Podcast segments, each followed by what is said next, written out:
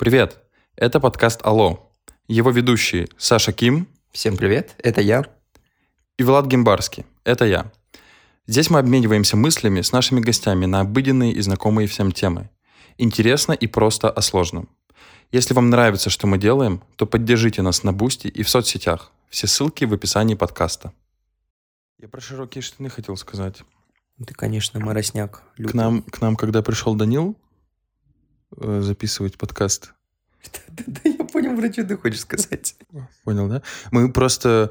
Э, Ксю его, по-моему, видела один раз в жизни. Ну, я Данила знаю всю жизнь. И мы, мы смотрим на него, и мы не можем понять, что не так с человеком. И я об этом подумал, ну, промолчал. Потом, после подкаста, Ксюша спрашивает, типа, что, что ты, что, Данил, ты как-то похорошел, что случилось? Там в зал начал ходить или что? Он говорит, да нет, ничего нет. А, я, а мы стояли в разных концах комнаты, и я смотрю на него и понимаю, что он просто в широких штанах. А он всю жизнь ходил, ну, в таких плюс-минус скине. Я смотрю и понимаю, что абсолютно по-другому выглядит человек. Вообще по-другому. Насколько вот может... Хотя, наверное, это очевидно. Тоже мем расскажу. Вчера ехал в метро, обратил на это внимание. Напротив меня ехали три человека, одна пара и еще один поц. Я так и не понял, кто он им приходится. И они все были в таких максимально скини джинсах, что вот просто насколько можно иметь скини джинсы, вот настолько у них были узкие джинсы. И выглядели они так, как будто они просто на машине времени из 2010 года телепортировались к нам. Вот вообще супер по... Супер старомодно. Типа вот на начало десятых годов. А вы за последнее время видели когда-нибудь такое стильное применение ну, в образе скини джинс? Смотря какое скини. Есть ультра скини, которое не может быть вообще никак хорошим, ни в каком образе. А есть умеренная скини. Ну, допустим, на женщинах это может нормально смотреться. Ну вот вы видели? Ты видела за последнее время прям что-то симпатичное? Что-то да. Да. А я могу не про джинсы, вот про брюки. Зауженные брюки, например, которые со, стрелка, со стрелками классические. Вот они могут хорошо смотреться. Ну, ну, брюки, да, да. Мы тут больше про какие-то.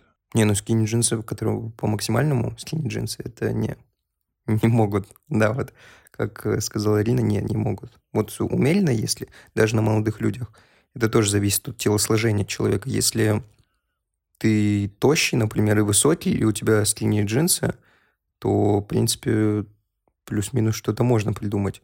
А если ты, скажем, низкий и широкий, то тут тяжело уже. Поэтому я не ношу скини джинсы. Ну, не, не, я не согласен. Если ты высокий, тощий, и ты надеваешь скини джинсы, то ты выглядишь еще выше и еще более тощим. Короче, мы поняли, что они вообще при всех раскладах не очень. Денис Готовцев будет слушать и шалеет. А он что? Он постоянно носит скини Не, джинсы. он не тощий, он, у него нормальное сложение тела. Ну, Денис очень худенький, но он сочетает скини-джинсы с э, оверсайз толстовкой. И это смотрится немножко получше. Потому что бывает же, когда скини наверху и скини внизу. Вот это здравствуйте и до свидания. Скини наверху, это вот эта супер маленькая футболка. Просто сразу вспоминаю, э, вот, Влад, поймешь, из реальных пацанов Эдика. Да, да, да, Он точно так же одевался. У него скини джинсы и такая маленькая-маленькая футболка, которая вообще супер короткая. Да, я помню это.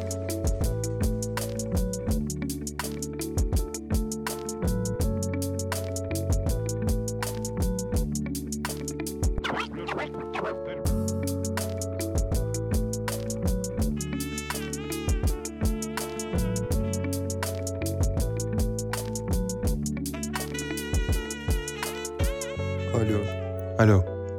Алло. Ну, еще раз алло. Хотели бы представить нашего сегодняшнего гостя, Арину. Арина наша хорошая подруга и просто хороший человек. Всем привет. И разговор у нас сегодня будет на тему детства. Все мы были когда-то детьми, поэтому думаю, что каждый из нас что-то важное про свое детство нам расскажет. Давайте уже прям супер традиционно начнем с самого легкого вопроса по определению. Что для вас детство? Вот мне понравилась э, вот эта фраза, которую ты вначале сказал про то, что это все, что э, с каждым из нас когда-то было. И я бы вот хотел сказать, что я, наверное, для себя детство понимаю как два момента. Первый это, ну, какой-то просто определенный возраст, да, в вашей жизни, который описывается там детским садом, начальной школой, возможно. А второй, э, во втором ключе возраст можно воспринимать как конкретно твое состояние. И с одной стороны, мы воз, свой как цифру, как возраст детства все прошли, с другой стороны, в детство как именно состояние, ощущение себя, либо в целом, либо в каких-то конкретных аспектах, возможно, мы еще не утратили, возможно, все еще с нами. Поэтому детство для меня, наверное, в большей степени это все-таки именно состояние состояние какого-то ощущения, восприятия мира. Для меня детство — это абсолютно счастливое и беззаботное время, а, в которое очень сильно хочется вернуться. Это если говорить именно про мое детство, которое оставило у меня только самые теплые и прекрасные воспоминания. А, если говорить про детство в общем смысле, в общем плане, то это то время, а, тот ограниченный период времени, который впоследствии определяет нас, нашу личность, кем мы будем, кем мы станем, с кем мы будем общаться — то есть это такой очень важный период, э, которым во многом повлияет на нашу дальнейшую жизнь. Соглашусь с э, таким мнением, потому что, на мой взгляд, э, детство — это, если сопоставлять с этапами строительства здания, например, это рытье котлована и залитие фундамента. То есть то, как это все произойдет, будет решать, как вы будете в дальнейшем жить, а, с чем вы будете дальше жить. Точно так же, как со зданием. Если неправильно, например, вырыть котлован и залить фундамент, то и здание полноценно стоять не будет. То есть вот по такой аналогии считаю, что детство вообще чуть ли не самый главный этап в нашей жизни, который определяет все наше дальнейшее будущее. Ну да, да, есть какой-то в этом смысл однозначно по поводу фундамента Арина, ты сказала, что у тебя этот период ассоциируется с чем-то очень счастливым и радостным. Почему? Ты, ты считаешь свое детство полностью, ну вот это какой-то самый лучший период в твоей жизни, или, или он за счет там какой-то беззаботности ощущается таким приятным? Вот про это расскажи. Ну, в нашем мире не существует ничего идеального, поэтому, конечно же, были а, моменты в моем детстве, когда было тяжело, грустно, когда было плохо. Вот, но эти моменты, они на самом деле очень сильно подстерлись в моей памяти и остались только самые яркие. И вот эти вот даже сложные моменты, они все равно впоследствии э, обратились э, больше в плюс, чем в минус. Э, почему оно счастливое? Потому что оно очень насыщенное событиями, э, насыщенное разными эмоциями, разными людьми. И это, несомненно, то, что ну, дало мне очень много для моей последующей а, жизни. По поводу насыщенности событиями, э, я тут недавно слушал подкаст и такую мысль интересную услышал о том, как дети и взрослые воспринимают вообще время. Там разговор про лето шел, про летний отдых, отпуск. Вот что сейчас для нас лето? Это три месяца, которые, ну, три теплые, клевые месяцы там в плане погоды, например, да. У нас там, возможно, какой-то отпуск существует в этот момент. Но, в принципе, это просто три месяца, да, которые протекут очень быстро. Что такое лето для ребенка? Это вообще гигантская отрезок времени, который именно вот как бы благодаря этому воспринимается э, ребенком как ну, что-то что очень насыщенное, что-то это долго, этого много, это круто. Просто такой, такой вот момент еще о том, как мы воспринимаем все в детстве. А, вообще это происходит так не только с летом, но и в принципе с да, да, со да, временем конечно, в детстве. Конечно, да. да.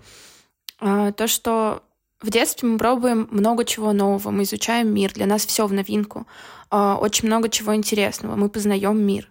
И, конечно же, когда мы каждый день узнаем что-то новое, когда у нас есть энтузиазм, горящие глаза где-то, у нас дни, они гораздо медленнее тянутся.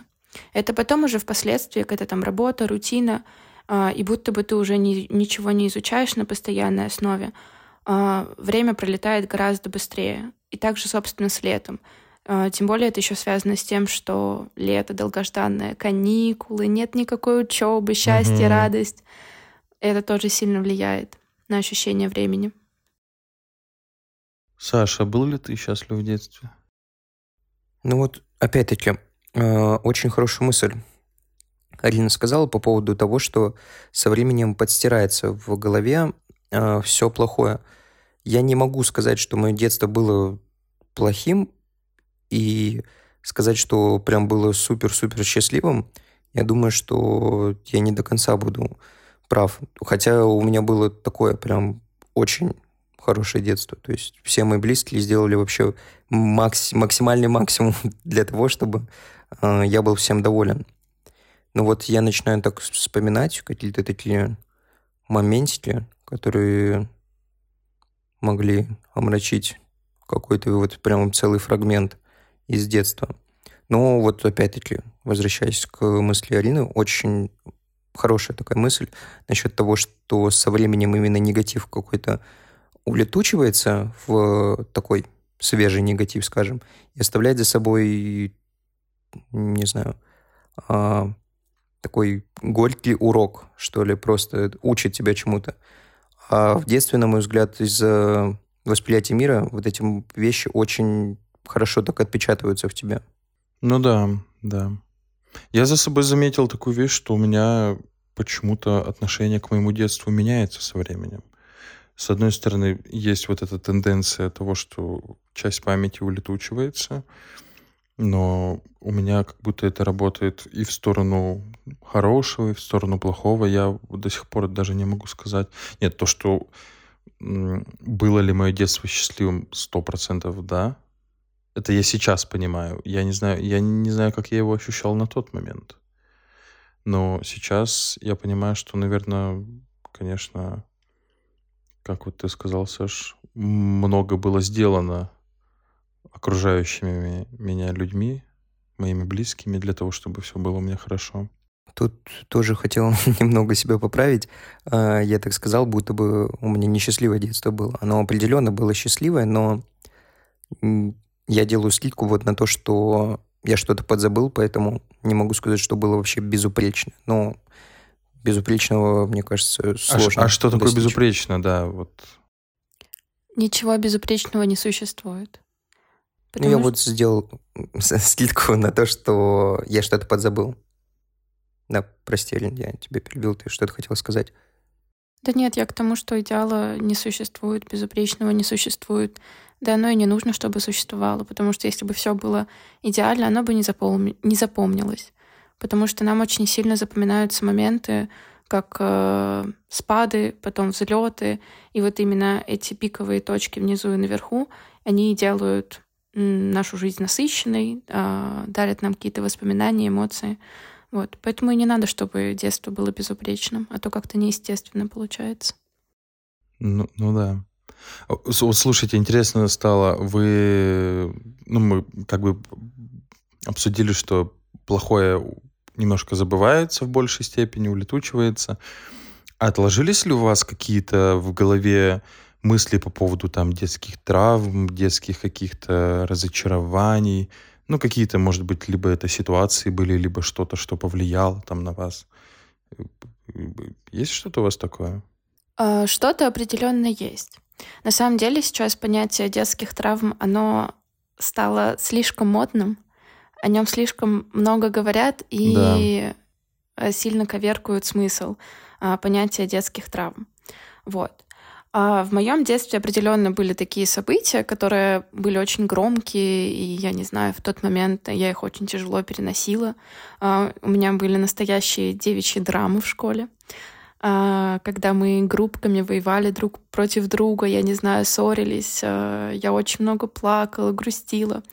Но я сейчас вспоминаю этот период а, с улыбкой, вот, и со всеми теми, с кем мы ссорились, грустили, вели в какую-то войну девичью.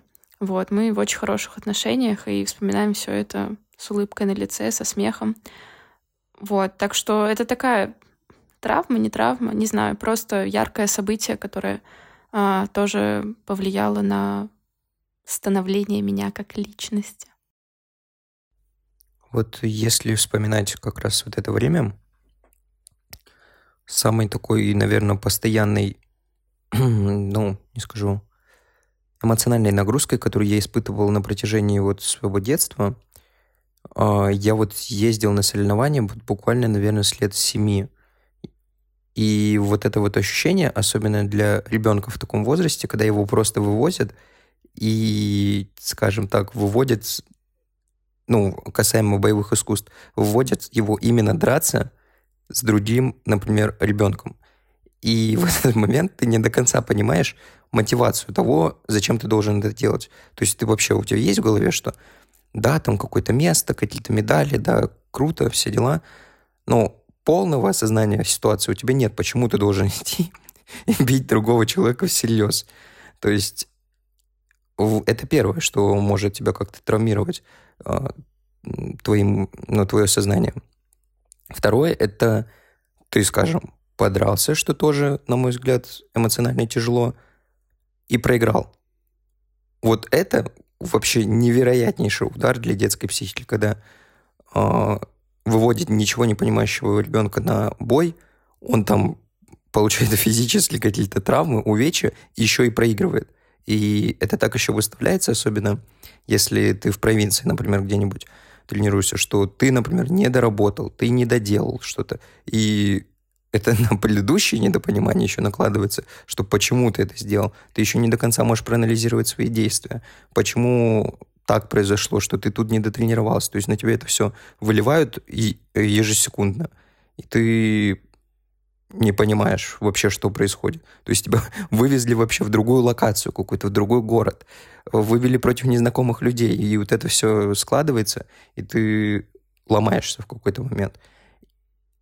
Я был свидетелем таких э, ребят, которых вот эта ситуация именно прям сломала на всю жизнь причем.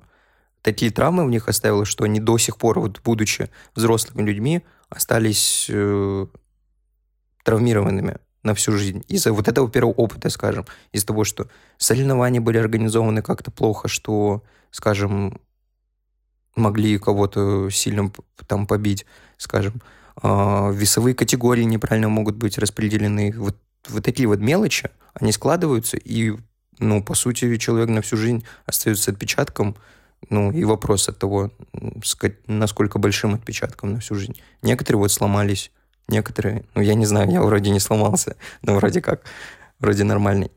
А, кто-то вот справляется, кто-то не справляется. Вот, на мой взгляд, это такая прям очень серьезная проблема ну да, и так подумать, на самом деле, таких моментов-то в жизнях разных может быть очень много, как вот соревнования такого рода. Окей, давайте чуть вернемся в, в, в позитивное русло. А, детство у нас однозначно ассоциируется с э, общением, с большим количеством общения. Наши друзья, э, друзья во дворе, друзья в садике, в начальной школе. Э, что вы скажете вообще? Вы помните своих друзей? Вы, возможно, с ними общаетесь? Э, как вы вообще относились к дружбе в детстве? А вот чтобы вы понимали, у меня детство мое прошло максимально вот именно такое раннее детство прошло максимально по уличному. То есть я каждое лето, меня родители э, возили, в общем, по месту работы отца в Астраханскую область. И там просто были такие ситуации, что я думал, и вот я бы в таком возрасте, как сейчас, я бы там не выжил. Просто-напросто. Потому что я там такие вещи исполнял иногда. Бывает. В таких местах мы купались, что ну, адекватные люди в таких местах не купаются. Вот чтобы ты понимал, я сейчас расскажу историю. Я вот я до сих пор не понимаю, как мы там поместились. А, в общем, проселочная дорога, прошел сильный дождь, и дорогу очень сильно размыло. Очень сильно размыло, и образовалась, короче, впадина в дороге, лужа. И мы в этой луже купались, как в озере. Чтобы ты понимал. И причем мне родители запрещали купаться без их ведома, потому что, ну, я погоду тогда еще мог не определять, просто захотелось искупаться. Я и шел купаться. Я помню, я искупался в этой луже и пошел к своему дяде, к отцу двоюродного брата. Мы с ним вместе купались. То есть туда еще и взрослые залезали? Э, нет, двоюродный брат со мной купался. Взрослые вообще не знали, что мы в этой луже купаемся. Сколько человек вас было в этой луже? Я не помню. Ну, лужа была громучая, просто нереально большая. Ну, чтобы вы понимали, не как свиньи мы купались в маленькой луже, которая там воды по щекотку. Там прям глубокая лужа была. Но факт того, что это лужа, это факт. Я специально, помню, пошел к дяде, говорю, мне нужно срочно искупаться, потому что если мама увидит меня в таком виде, все, меня не выпустят больше никогда в жизни. Ну и вот этих вот историй у меня в детстве вообще навалом. Но единственный, наверное, минус, если мы обсуждаем раннее детство, а не школу, э, по сути, знакомств у меня прям таких я ни с кем не общаюсь. Вот это как будто вот эти детские друзья из другой жизни, которые вот просто отсеклись, и все. Я вообще не знаю, кто они, где они. То есть вот такое тоже есть. А вот эти дворовые истории, про которые сейчас рассказал Саша, это на самом деле очень прикольно. Ну, главное, чтобы это не стало травмирующим, опять-таки, но в этом есть а, определенно свой шарм. А, именно какого-то дворового детства у меня не было. А, я там общалась э, с ребятами из садика, с ребятами из школы, с кружков, секций. То есть во дворе в своем я никогда не гуляла. С ребятами из соседних подъездов не дружила, потому что их не было. Грустно, но ладно. Я сейчас э, поддерживаю общение с очень многими людьми, а, с кем я училась в начальной школе точно, а, ну, чуть попозже тоже.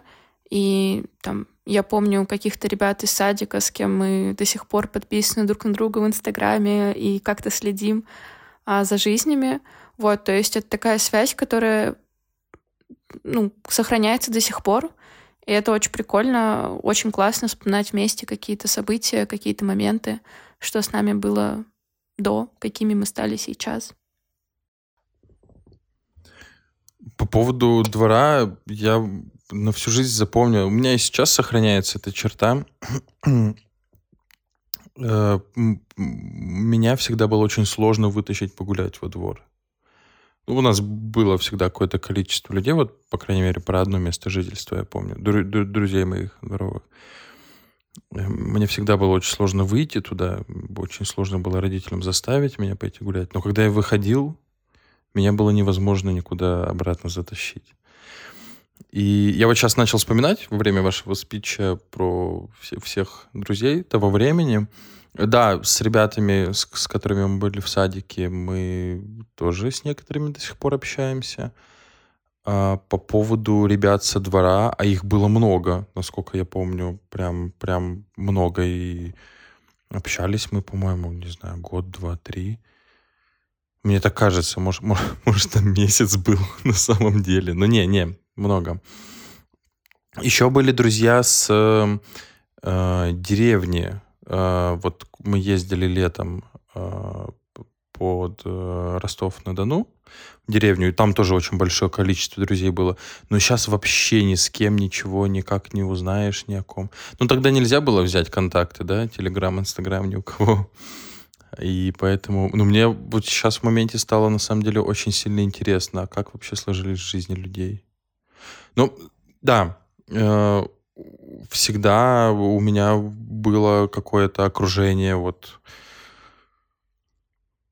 так скажем, какое-то комьюнити всегда было именно по просто погулять куда-то, что-то. Ну, а что в детстве нужно? Просто погулять, палку какую-нибудь офигенную найти, потом захотеть ее принести домой, чтобы мама тебе говорила, убери ее. И я помню, она, она говорила, выкинь ее, а палка-то крутая, и ты ее не выкидывал, ты ее клал в подъезде с внешней стороны, чтобы не забыть ее, не потерять. Домой нельзя, а вот там можно, видимо. Вот касаемо палки, у меня была такая история. Мы, я в частном секторе жил, то есть не в многоквартирном доме. Нашел просто нереальнейшую палку. Играл, и наверное, ну, не знаю, может быть, больше одного дня.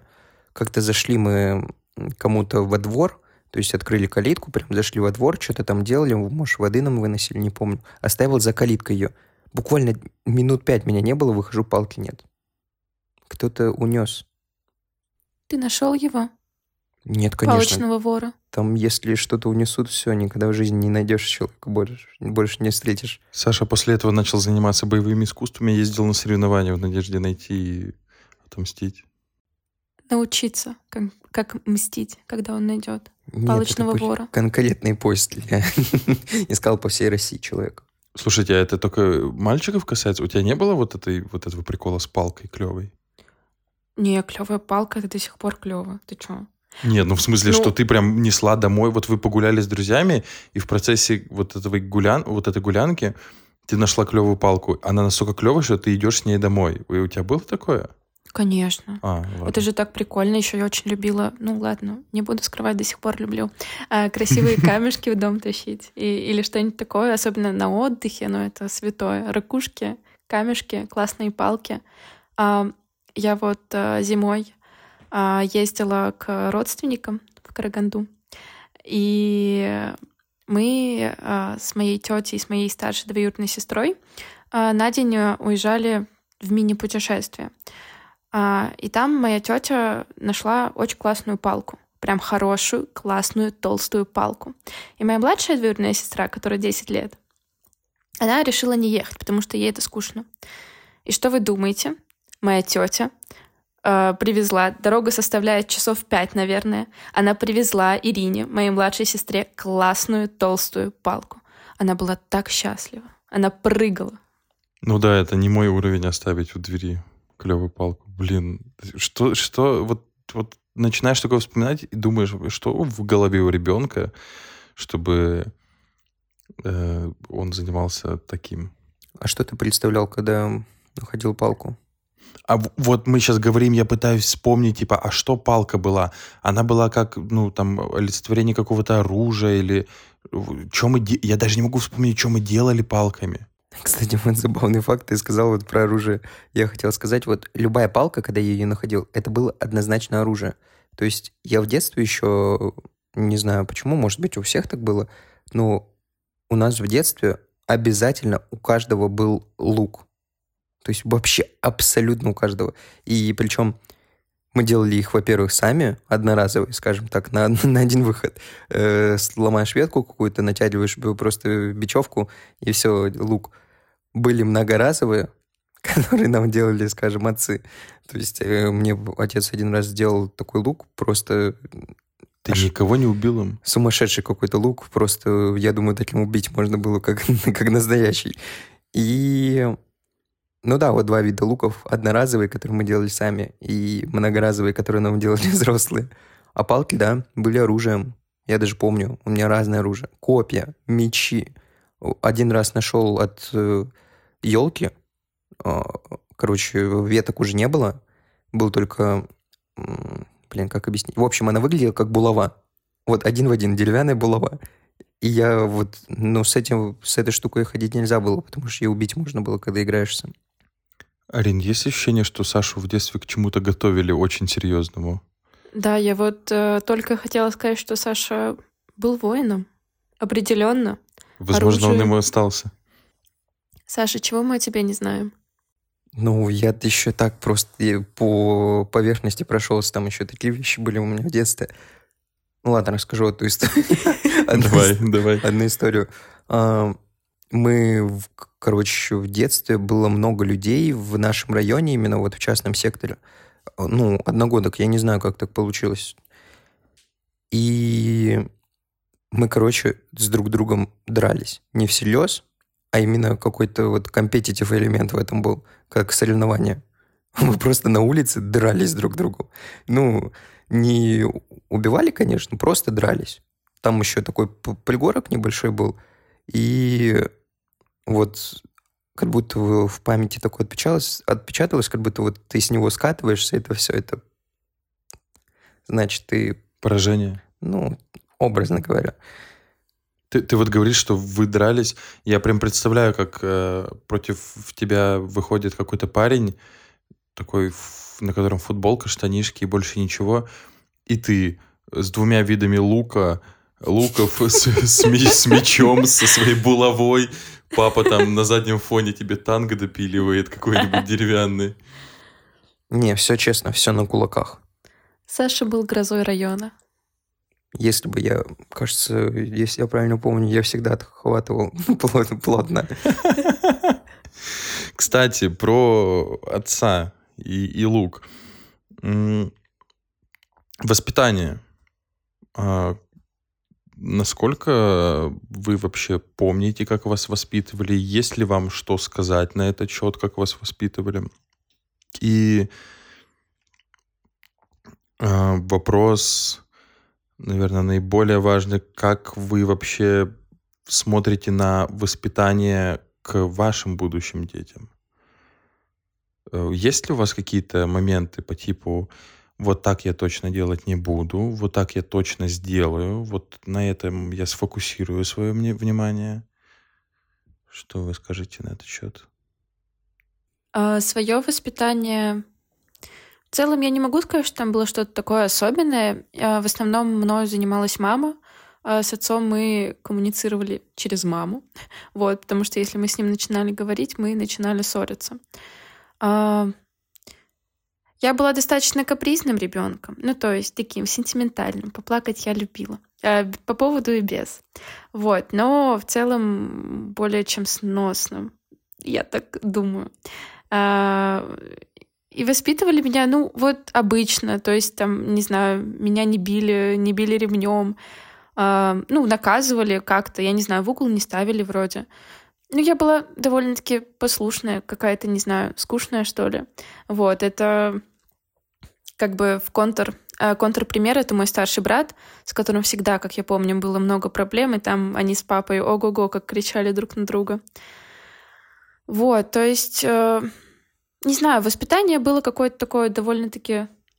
А какая разница? Во сколько лет родителей ты родилась? Я в 35. Угу, окей. Я поздний ребенок, вот. А, и мой брат, получается, на 5 лет старше. Вот, то есть он был очень сложным ребенком, и с ним все было... Там есть тысяча одна забавная история, о которых я продолжаю узнавать изо дня в день. А, из-за чего возникали все ссоры, все споры, все крики, драки, оры. У нас э, благополучная семья, не подумайте. Ну, говорят, что да, первый ребенок это тест-драйв своего рода. Вот. Э, ну, как-то воспитывали, как-то воспитали. Насчет своих детей. Э, блин, ну, хочется их воспитывать как бы как надо, правильно, без какой-то излишней жесткости, там, руку не поднимать, конечно же. Вот, э, всегда слышать мнение своего ребенка, не знаю, вести диалог, это очень важно. То есть не делать, не пытаться реализовать какие-то э, свои мечты, планы, которые тебе не удалось э, воплотить самому, вот, а слушать ребенка то, что он хочет, советовать, направлять. А вот смотри, э, ты часто сталкивалась в детстве с тем, э, что тебя, как тебе казалось, или действительно так было, тебя не понимают родители? Б- ну, было такое? Мне кажется, такое у всех было. Как часто у тебя такое было? Или не было? Да что-то было, конечно, всех детей не понимают родители, как нам кажется. Но вот чего-то конкретно у меня в памяти не отложилось, то есть я не могу сказать, что это было прям какое-то. Я просто к чему спрашиваю? Часто. Вот э, у тебя нет э, определенного страха перед тем, что ты поменяешься местами с теми родителями, которые не будут понимать своих детей. И то есть, ну, это, как вот мне кажется, э, с этим сталкиваются все всегда. И вот эта ситуация, когда тебя ребенок не понимает. В 99% случаев родитель, в принципе, это прав оказывается. Или, наверное, в 100, не знаю. И вот в, в, нет страха перед этой ситуацией. Что делать, когда ты когда по его э, мнению ты его не понимаешь, но принять этот факт. Возможно, где-то настоять, возможно, где-то пойти навстречу. Но ты прав, то, что дети в своем возрасте мало что понимают. Ну, они поймут это, но поймут это позже. Я могу сказать это по себе, потому что я тоже какие-то вещи начала уже понимать там сейчас и понимаю до сих пор. Где-то, да, где-то надо настоять определенно, сказать, что так будет лучше. Вот прям страха-страха нет. Не знаю, по ситуации разберемся. Блин, мне одновременно и завидно тебе в плане твоего достаточно простого отношения к этому. А, с другой стороны, э, мне страшно от того, что, может быть, ты слишком просто это все воспринимаешь. Но я думаю, тут еще один фактор играет большую роль. А, то, что ты девушка. Мне кажется, что мы чуть-чуть больше имеем страха перед этим. Саша, вот у тебя есть такое или, или нет? Ну вот единственный мой страх — это вот э, не найти общий язык. Потому что вот на самом деле Арина сейчас рассказывала, очень близкая к моей семье ситуация. Вот один в один. Тоже мой брат старше на 5 лет меня, и тоже я был свидетелем частых э, не, недопониманий его, скажем, с родителями моими. Вот прям один в один ситуация. А вот э, со своей точки зрения, ну, может быть, потому что я более покладистый, в принципе, как человек, а, мне было легче. Но могу сказать так, моим воспитанием по большей части занималась именно мама. Но не могу сказать, что отец не занимался моим воспитанием. Может быть, вот в таких прям больших-больших темах он принял больше участия, потому что если он мне что-то говорил, то там говорилось очень серьезно все и очень э, доступно, скажем так, доносилось все до меня. То есть, потому что вот ситуация сразу, до сих пор помню эту ситуацию. Я вот как-то накосячил, почему-то помню. И в комнате что-то я искупался, уже собирался ложиться спать, и я слышу, что меня зовет папа. Зовет меня. Я вот уже в этот момент я понимал, что сейчас начнется. Я взял специально в руки такой эспандер для рук. Я думал, лук. Нет, взял его в руки и пошел. Взял его я для того, чтобы спускать напряжение на эспандер. Я его за спиной, помню, э, за спиной сжимал, чтобы как вот, вот это напряжение сбросить, потому что было очень напряжно. Потому что было напряжно даже в тот момент, когда он меня просто позвал. Я собрался и пошел. А так, по большей части, да, в таких именно в повседневности мной занималась именно мама. И вот почему я боюсь не найти общий язык. Боюсь из-за того, что, например, моя мама нашла со мной общий язык, потому что она вот мне нужен был тот человек, который будет меня ограничивать в чем-то. Потому что если меня в чем-то не ограничивать, то я выйду из-под контроля, скажем так. Она вот как раз в то время, когда мне это максимально нужно, было нужно, она меня вот контролировала. Во-первых, вот самый яркий пример, до сих пор просто мега ей благодарен, она мне не давала играть в компьютер, например, на учебной неделе. А вот она мне этого не давала делать, и я вот до сих пор думаю, насколько это было правильное решение. Потому что если бы она давала мне это делать, я бы просто вышел бы максимально, слетел бы с катушек. Потому что это настолько сильно отвлекает от э, ну, тех вещей, которые тебе нужно делать. Например, занятия спортом, репетиторы, учеба. Вот Все, ты сел за компьютер, все, у тебя все в течение дня, что ты выучил, вылетело из головы напрочь. И у нас были такие еще правила, если я на неделе получаю тройку, я на выходных тоже не играю. То есть на выходных я тоже чем-то, ну, полезным занимаюсь. А потом на каникулах я не играю, если у меня будут тройки в четверти. Если я получу тройку в четверти, все, все каникулы я не играю. Ну, она просто ставила пароль мне на комп, и все.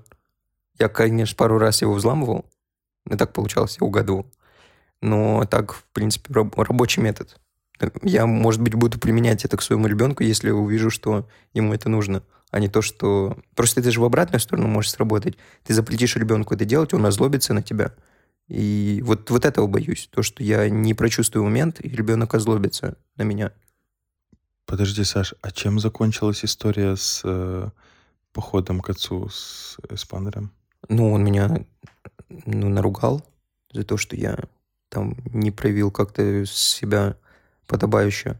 И все, сказал, он сказал, все, иди спать. Я пошел спать, и все, начался новый день, и все. Просто такое начало было, я думал, там какое-то, какая-то баталия, возможно, Не-не-не, он, развернется. вот э, самый главный нюанс, мне вообще те- телесных наказаний не использовали никогда. Но могли, конечно, там какой-нибудь подзатыльник отвесить, но я думаю... Вот сейчас странно прозвучит, на самом деле, что я скажу. Вот подзатыльник мне отвешивали. У меня есть такое ощущение, вот, что мальчикам как будто бы иногда нужно такое делать, чтобы... Я согласен Знаешь, полностью. чтобы, как образно говоря, мозги на место немного встали, потому что когда ты особенно переходишь из вот этого детства в юношество, у тебя начинают не туда заходить мысли. А вот когда есть рядом близкий человек, который тебя может, скажем, вот таким способом направить, когда ты только такое и понимаешь, я считаю, что это очень хорошо действует. А мне вот стало интересна Сашина история про компьютеры, про то, что его в детстве ограничивали, э, ну, по понятным причинам. И мне стало интересно, вот когда ты получил какую-то свободу, когда там ты вышел из-под э, контроля мамы, у тебя не появилось такого большого-большого желания просто сидеть и целыми днями э, играть в компьютер, потому что наконец-то можно, наконец-то никто не запретит. Не сыграло такого обратного эффекта? А вот тут, я считаю, с любым другим могло так произойти, но у меня так хорошо все совпало, что я такой человек. И, например, вот эти э, ограничения на меня вообще никак не сыграли, потому что я даже в, под конец, скажем, учебы я четко стал осознавать, зачем это было сделано. И вообще было ноль желания, например. Я просто не привык, к примеру, играть много в компьютер. И, соответственно, после того, как мне там, я в любой момент это мог делать, у меня просто было ноль желания этого делать. Я также продолжал жить, ну, просто как какой-то самоконтроль вот из детства перешел, э, контроль, скажем, родителей, перешел самоконтроль личный. И когда ты понимаешь, зачем это делается, тебе легче с этим справляться. А если, например, вот э, родитель не доносит, скажем, ребенку, зачем он его наказывает, к примеру, или что-то в чем-то его ограничивает, мне кажется, вот из этого проблемы идут. Вот, вот как Влад сказал, меня лично вот это пугает. То, что я не смогу своим детям донести то, зачем я их, например, в чем-то ограничиваю. Вот, да, да, да, вот есть очень такой страх. А, Знаете, я сталкивалась с сомнением, то, что, ну вот обсуждала тему детей с друзьями, подругами, и один человек сказал мне мнение, то, что, типа, он не хочет детей, а, потому что невозможно воспитать ребенка без травм. Невозможно правильно воспитать ребенка. То, что ты так или иначе причинишь ему какой-то вред, и это вырастет, ну, не полностью здоровый человек. То есть это очень сложно. Ты на него влияешь. А, влияешь, наверное, в первую очередь, как никто другой. У вас есть такой страх? У меня, знаешь, еще касаемо этой темы, какой страх, Э, то, что ты, э, возможно, вложишь все, что нужно, более-менее, все будет хорошо с точки зрения там э, детского сада, с точки зрения дома, но вот этот период школы, который уже, наверное, чуть юношество, да, это уже не детство, наверное, такой э, средней и старшей школы. А, Мне кажется, в этот период можно настолько сильно сменить курс вообще вот от того, что как тебя воспитывали там в детстве, да, что тебе давали, как, как ты мог подойти к этому юношеству абсолютно здоровым человеком. Но что с тобой сделает твое окружение, если ты, возможно, не с теми людьми... Вот я, наверное, этого больше боюсь, эм, чтобы все, все стало напрасно после многих лет какого-то взаимодействия. Вот, на мой взгляд, как-то, не знаю, ну, неправильно думать о том, что вот я хочу вырастить абсолютно э, тепличного ребенка, который будет вообще идеален во всем. То есть, на мой взгляд, это тоже умение, в, родительское умение знать, в какой момент ребенка нужно подотпустить немного, чтобы он сам что-то узнал, то есть в этом мире. Да, например, набьет какие-нибудь шишки, но усвоит урок, например, лучше, чем если бы я просто его, например, держал дома и говорил, вот, все, мы с тобой тут вот учимся, начинаем, то есть э, все равно, на мой взгляд, идеального ребенка прям не нужно задаваться целью воспитать идеального ребенка, потому что так или иначе он научится тому, что должен. Звучит странно, но мне кажется, именно задаваться вот этой вот целью, что я контролирую воспитание своего ребенка на 150%. То есть я должен его направить куда-то, а как уже там получится. Это, это да, да, сто процентов, согласен. Но главное просто, чтобы ш, вот это, как ты говоришь, шишки сам набьет. Главное, чтобы одна из этих шишек не оказалась рассечением головы или что-нибудь такое. Ну вот, я тут говорю, это тоже очень важное такое умение понять, когда можно, когда можно отпустить ребенка, чтобы он сам это учил, ну, узнал, а когда тебе нужно ему донести. А вот по поводу да, воспитания и там 100%, 100, 100% идеальный ребенок, а, избалованные дети. Кто такие избалованные дети для вас? И вообще, опять же, есть же страх, да, воспитать какого-то хорошего ребенка, дать ему... Хочется же давать всегда все, что ты можешь дать. А, как, где вот эта грань, чтобы это добро не перешло в какой-то в какую-то избалованность? Очень хороший вопрос. Кто такой э, избалованный ребенок? Вот если так подумать, то, ну вот, избалованно это когда тебе уделяют внимание, когда тебе дарят какие-то подарки, когда идут где-то тебе навстречу. То есть в целом, в целом, это слово можно понять э, так, как абсолютно что-то нормальное. А другое дело крайность избалованности, когда все выполняют твои... Когда ты уже привык к тому, что все выполняют твои прихоти по первому твоему желанию, по первому знаку. Вот ручкой ты взмахнул, и все, несите мне все, давайте мне все. И, ну, ребенок не привык к тому, чтобы ему говорили нет. Вот это, конечно, плохо. Крайность — это всегда плохо. Но мне кажется, в меру избалованным. Просто, что в тебе оказывали внимание. Не знаю, дарили подарки, чтобы тебя слушали и слышали. Это нормально. Но, конечно, я загуглила определение избалованности. И там это как раз-таки показывается как крайность, как э, вот что-то совсем категоричное. Тут еще такой момент, что каждый из родителей, как мне кажется, э, держит в голове мысль, что он не хочет, да, и избаловать своего ребенка но при этом иногда получается так. Вот как, как, как так получается, что все не хотят к этому прийти, но какая-то часть все равно приходит. Почему нет какого-то рецепта или это все на, на уровне э, органов чувств? А вот э, я хотел что сказать. Вот Алина сказала, что нужно, например, дарить подарки. Я вот помню, что мне дарили подарки, но такие внепраздничные какие-то э, вещи там я получал как э, поощрение за что-то. То есть я должен был сделать какой-то квест, скажем так, и получить за него награду.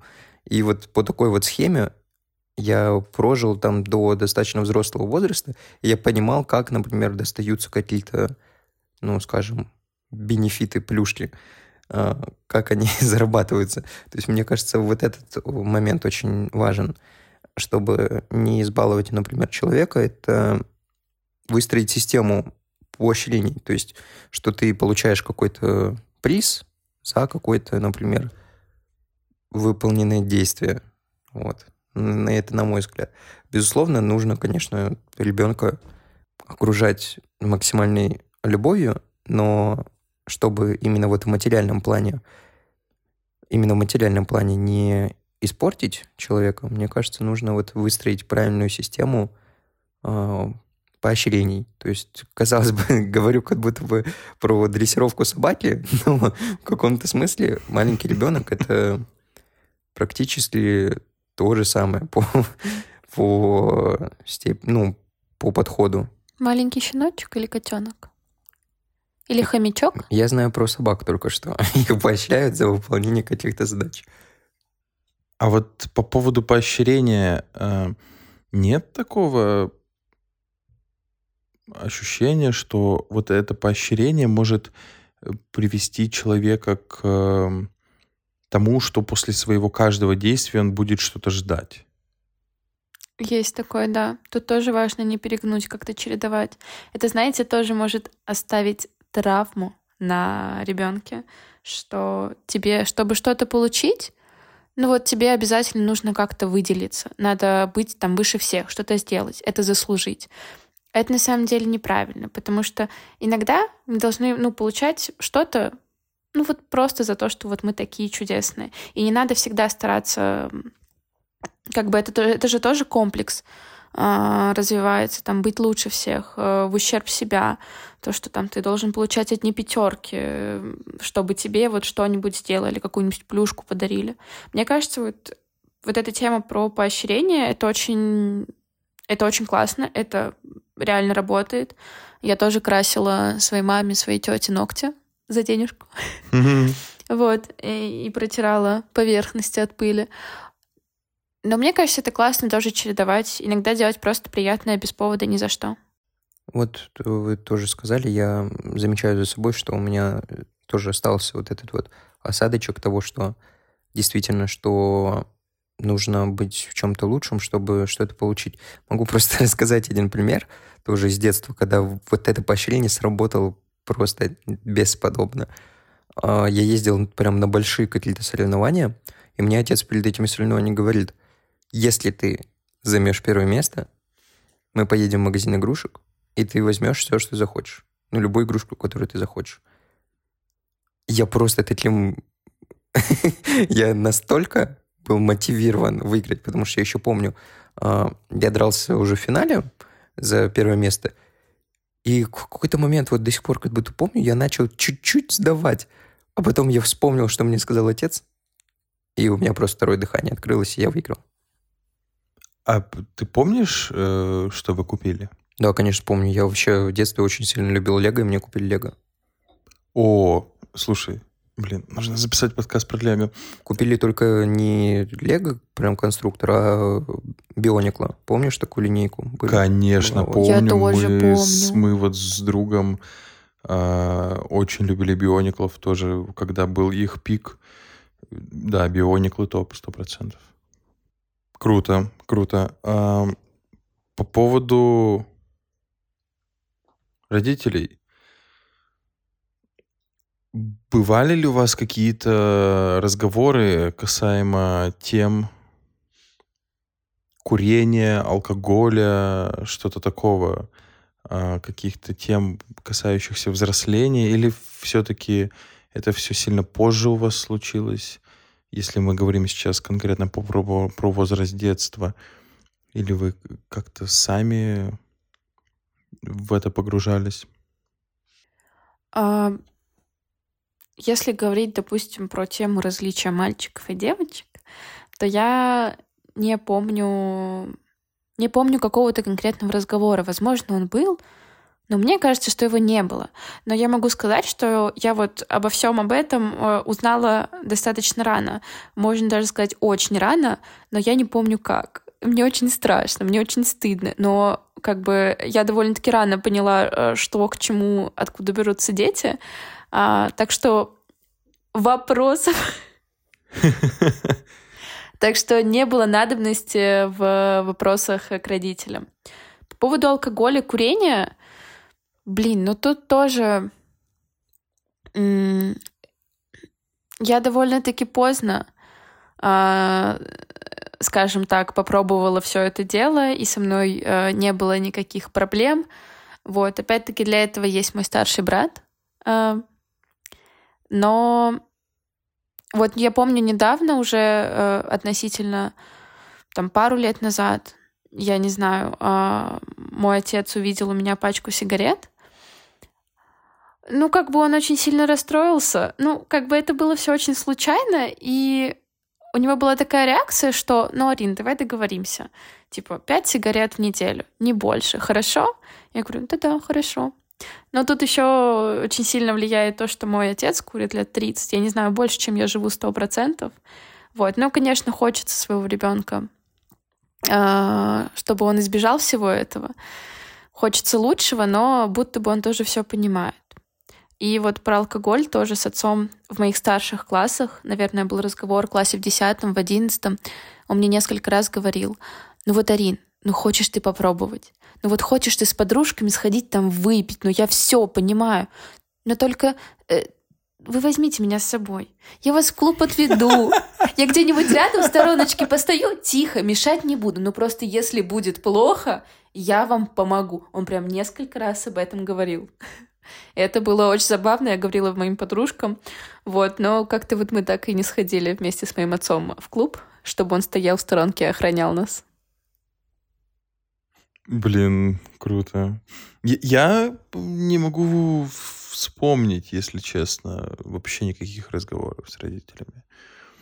То ли какое-то общение было с моими сверстниками такое, что да, как-то все вовремя узнавалось.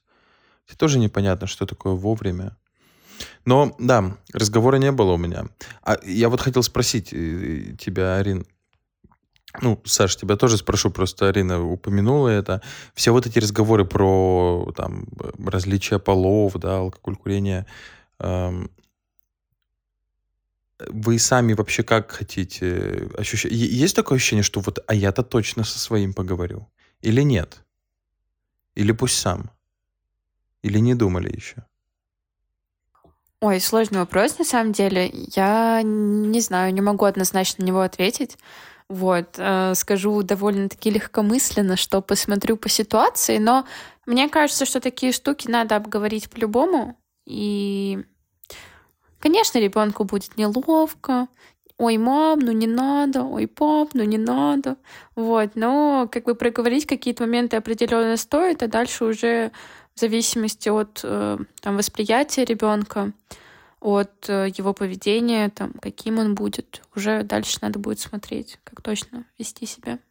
Интересно, кстати, в этой ситуации кому более неловко, родителю или ребенку? Обоим, мне кажется. И тому, и тому. Вот если про всю эту тему разговоров с родителями на неудобные темы, у меня прям такой целый пласт истории э, серьезнейший. У меня отец, он не курит и не пьет. И, соответственно, с раннего детства мы с братом проход... вообще проходили жесткую идеологическую обработку по поводу того, что почему, почему нельзя конкретно нам. То есть не так, что всем, а почему конкретно нам нельзя. И вот он все это прям нам так объяснял. И причем у меня возможно, на фоне вот этих вот разговоров вообще было ноль желания вообще попробовать. То есть э, я вот никогда не курил и никогда не пил. Но вот было четкое осознание, хотя вот отец на меня руку никогда не понимал, но подзатыльник только давал, несколько, несколько раз было, что если он узнает, что я, например, выпил, либо покурил, он просто меня аннигилирует. То есть вопрос заключается не в том, как он, например, со мной обойдется, поругает ли или что-то сделает, там произойдет просто в прямом смысле аннигиляция полная. Потому что а был такой случай, он... Я уже в университете учился, то есть мне, наверное, лет 18 уже было. Я приехал вот к родителям в куртке, а у меня в куртке был, причем бычок, скажем, бычок от выпотрошенной сигареты. То есть я у кого-то ее просто стрельнул, потому что на первых курсах я для кого-то взял. И она распотрошилась. То есть фильтр там абсолютно белый. Я оставил эту куртку дома, э, говорю, вот типа на стирку. Потом заберу в следующий раз, когда приеду. И мама, когда проверял карманы, нашла этот, ну, не выкуренный абсолютно бычок, потому что он даже не опаленный. Мне звонит отец, говорит, не говорит, скажем так, там уже не голос был. Говорит мне, а это что, дружок, такое происходит? Дружок. Я, соответственно, начал защищаться, потому что я не виноват был, потому что я не курил. Я говорю, ну там же не опаленный бычок, фильтр не грязный даже. Как я, я не мог ее выкурить? Говорю, я что, как ее выкурил? Силой мысли ее скурил, что ли? Или что? Ну, в общем, это такой один из примеров, которые сопровождают, сопровождали меня всю мою жизнь. Вот, вот эти вот микроразговоры, скажем так, напоминания о том, что может случиться, если, так сказать, я буду пойман или я просто попытаюсь. И вот про мат. Интересный был разговор один раз в жизни – Сидим за столом, просто ужинаем. Отец на меня просто поворачивается, говорит, ну ты же материшься, да? Я говорю, нет. Причем это в школе было. Я в классе, наверное, в девятом учился. Ну, такой странный разговор это был. Просто на меня поворачивается, говорит, ну, материшься же. Ну, так еще легко это к этому. Я говорю, нет, не матерюсь. А я тогда, кажется, матерился вообще супер жестко. И вот э, я сказал, нет, нет, не матерюсь. ну, я вот в какой-то момент тоже к этому пришел и от мат тоже отказался. А у меня возник вопрос. Вот у тебя есть братья, а, а вот на них как повлияло такое воспитание? Они тоже не пробовали курить, не пили? Ну, что касаемо моего родного брата, он, ну, я как понял, он уже вот э, обжегся по поводу того, он, в общем, выпивал точно, и хорошо это не закончилось, потому что, вот, ну, тоже поделюсь таким э, наблюдением, генетика не очень хорошая, поэтому, скажем, мой отец тоже по этой же причине не пробует даже, и мой брат, скорее всего, пробовал, я точно не знаю. И обжигался, поэтому он сейчас не, не пьет, в принципе. Вот э, опять-таки, возвращаясь к теме воспитания, э, донесли до нас понимание, почему это не нужно делать, почему не просто так, что вредно все нельзя. То есть, потому что, на мой взгляд, ребенок не поймет, если ты ему скажешь, вредно все нельзя. Э, это нужно так, прям ему, скажем так, ну не то, чтобы показать, выбрать э, доступные для ребенка аргументы, которые его детский мозг способен будет обработать, скажем так. Ну, это и вот касаемо моего старшего брата, он у меня один, соответственно, родители у нас одни, и воспитывались мы, получается, у одних родителей, я только про него могу говорить, а про остальных, там, двоюродных братьев моих, там уже это к их родителям вопросы, там, честно, не знаю тонкостей. Блин, я вот вас слушаю, конечно, огромная разница есть. Э, я первый ребенок просто в семье. И разница очень большая. И я особенно это понимаю, глядя сейчас на свою младшую сестру.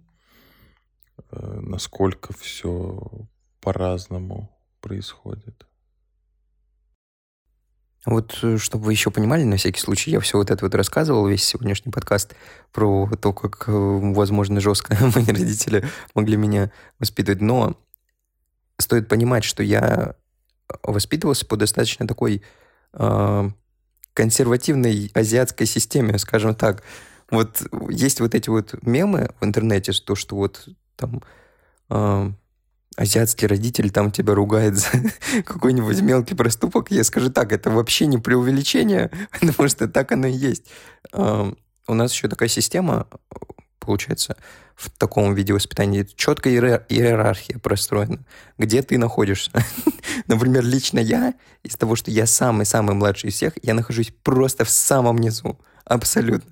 То есть... Э, ну и мне в этом плане тоже легче было из того, что я с детства понимал, что, например, э, я не должен, скажем так, идти на конфликт с родителем. И в этом плане я вообще избежал стольких трудностей и проблем, в детстве, что вообще не счесть. В тот момент, когда я, например, понимал, что сейчас вот спором я ничего не докажу, например, там, маме либо отцу. Я просто слушал и старался понять их. Вот. Это, я считаю, плюс азиатского воспитания. Когда ребенок четко понимает, где, где он находится. Ну да, Саш, ты уже не в первом выпуске упоминаешь свое иерархическое положение в э, семье. Ну, я не уязвлен. Так, на всякий случай скажу, я очень комфортно себя чувствовал.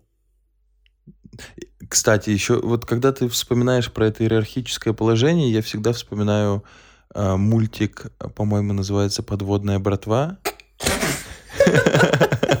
Вы помните? Там была, э, была пирамида, где объясняли, где находится главный герой. Вот он был мойщиком китов, помните? Да, и, и там, по-моему, ему объясняли, где находится он в этой пирамиде, и, и что-то вот там все перечислили, вообще все, что может быть. Там, по-моему, что-то типа до, дошло до, условно сейчас утрирую, там камушка.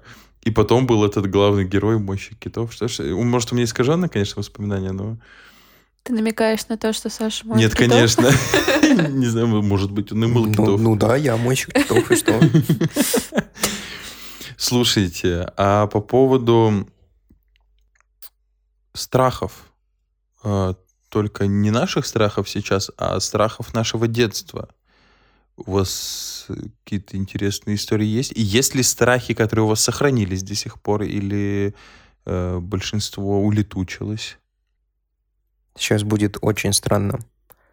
В общем, когда я был маленький, выходила такая передача «Необъяснимо, но факт» с Сергеем Дружко. Этот человек мне просто привил нереальнейший страх в детстве инопланетян. Там еще была такая страшная музыка на заставке, мега стрёмная. Я когда ее слышал, мне становилось плохо, просто буквально. Я еще жил, вот как упоминал, э, в частном доме, и у меня под окнами росло прям два огромных, э, не под окнами, за окнами, два огромных ореха. И там была такая площадка большая. И просто каждую ночь, когда что-то там затрясется на улице, я думал, жесть, приземляется НЛО. А даже у меня появился хомяк в какое-то время, а этот дурачок начал беситься в, в ночь и начал по колесу бегать. И это все скомбинировалось, вот этот вот лютый ветер на улице, то, что все стучит по окнам, бегает этот дурачок по колесу. Я думал, и машина какая-то еще на улице проезжала, и фарами в окно светанула. Я думаю, все, сто процентов полетели инопланетяне. За тобой. Сейчас что-то будет происходить. Вот еще один момент, который очень серьезно постигнул этот страх – выходил такой фильм с Томом Крузом «Война миров» назывался. Вот это просто ужас, самый страшный фильм, который я смотрел вообще, ну, который был для меня в детстве. Вот сейчас я его нормально могу посмотреть, но в детстве это просто самый ужасный, просто доводящий тебя до первобытного ужаса фильм. А, я в детстве боялась трех вещей. Наверное, больше, но сейчас я вспомнила три. А, насекомых, а, полтергейстов всяких разных привидений э, и повзрослеть. Насекомых я боюсь до сих пор, но в целом я стала немного безжалостней, э, и я могу перетащить э, паука куда-нибудь в другое место вне моей квартиры. Э, по поводу повзрослеть до сих пор боюсь взрослеть. Вот, а по поводу полтергейстов, блин, это на самом деле такая тоже вот... Саша смотрел передачу про НЛО, а я смотрела «Битву экстрасенсов». И э, я прям все шорохи в квартире, все... Шорохи в квартире, это капец. У меня просто начиналась истерика, паника, потому что ну, в битве экстрасенсов столько всего показывали. И еще один момент, это у моей бабушки и дедушки раньше был дом а, в частном секторе, в Караганде, а, не в Москве. И вот там реально какой-то кошмар происходил. Там двери хлопали, компьютеры включались, шаги были на втором этаже. Ну, то есть, блин, вот вот тут вот э, все боялись. Все, не только я, маленькая девочка Арина. Вот. И так что да, определенный отпечаток оставила. Но вот сейчас я так раз в месяц, возможно, шуганусь от шороха в квартире. А так в целом не страшно. Можем сделать вывод, что канал ТНТ просто привил нам миллион страхов на детство. Так Дружко же не по ТНТ было, а по Нет, нет, по ТНТ было. Это по ТНТ, да, да, да. Я вот сейчас пытался вспомнить, э, чего боялся я, и я вам клянусь, вообще ничего вспомнить не могу. Ну, жесть, ты просто выглядишь как какой-то спартанский воин. Конечно, ты ничего не боишься. Саша, это ты воин. Мы это выяснили. Вот я сижу с вами, общаюсь, Саша воин. Влад просто бесстрашный. Ну вы, конечно, я, мальчики. Нет, я вот сейчас у меня есть определенные страхи, но я не могу вспомнить, чтобы у меня были какие-то страхи в детстве. И, и вообще ничего не было, никаких. Ну, то есть битву экстрасенсов я сразу же начал воспринимать как какой-то лютый трэш. А потом Дружко, я не помню, чтобы я его смотрел. Обидно. Ну, нет, правда, я почему-то... Ну, есть же такое, в детстве все равно боишься намного меньше, чем уже в сознательном возрасте. А темноты ты не боялся? Что, Саш? Темноты не боялся? Да нет, вроде. Тут, тут ни, ни, ничего, темнота, там, высота какие-то. Кстати, вот э, еще момент. Я э, темноты боялся, наверное, как большинство детей. А знаешь, я вообще как с ней боролся один раз? Вот я в частном секторе того жил. Я просто пошел и встал в лютую темноту на улице. И потому что мне тупо надоело бояться темноты. Я Ты просто терпел? Да, стрёмно было, нереально просто. А я еще в одну ночь залунатил, короче, жестко.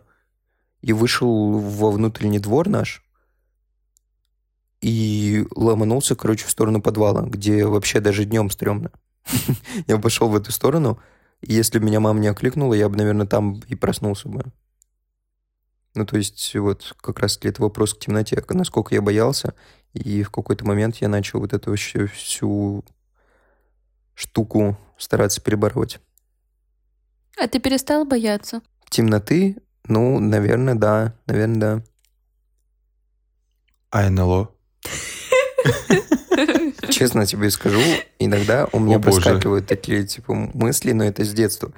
Такой думаю, ну, блин, ну, Сергей Дружко меня обманул. Не может быть. И я такой думаю, блин, жесть, вдруг прилетают. Там, Ну, кажется, же- мигает за окном что-то. Ну не не мог же хомяк просто так ночью бегать. Еще и деревья шевелить. Не, ну я тут... Ну, ты так говоришь, ты бы там побыл бы ты прям сейчас. Я бы думаю, что и в таком возрасте я бы испугался бы, если бы такого увидел вообще. Возможно. Может быть, мы как-нибудь окажемся в такой ситуации. Не дай бог. Посмотрим. Ой, получилось очень прикольно. Эм, Я для себя, на самом деле, каким-то образом выделил этот выпуск, потому что мы здесь очень много делились какими-то историями. Зна- Знаете, на YouTube недавно вышел новый формат шоу от ребят вот там с, с стендап-тусовки. Называется что-то по типу «А- а у нас было или что-то такое. Они берут какую-то тему на выпуск и вспоминают, что у них было связано с этим. Типа вот а помню, или как-то так называется. В общем, они вспоминают вот конкретно историю, истории свои мелкие. Вот мне наш сегодняшний выпуск напомнил что-то такое. Мы как будто вспоминали какие-то наши истории. Я в очередной раз, возможно, задал себе какие-то вопросы, на которые, которые не задавал до этого. Мне было интересно вас послушать, конечно. Так круто, что мы с вами ну, много общаемся, мы давно друг друга знаем относительно, но благодаря такому формату узнаем друг друга еще ближе. Да, как, как всегда, традиционно уже. Разговоры получаются хорошие, сложно сказать иначе. А, про формат. Да, действительно, формат заставляет нас получше узнавать друг друга и лучше узнавать самих себя, наверное. Вот это очень-очень для меня важно. Согласен, да. Алина, тебе как? Все было очень здорово. Спасибо большое, что позвали.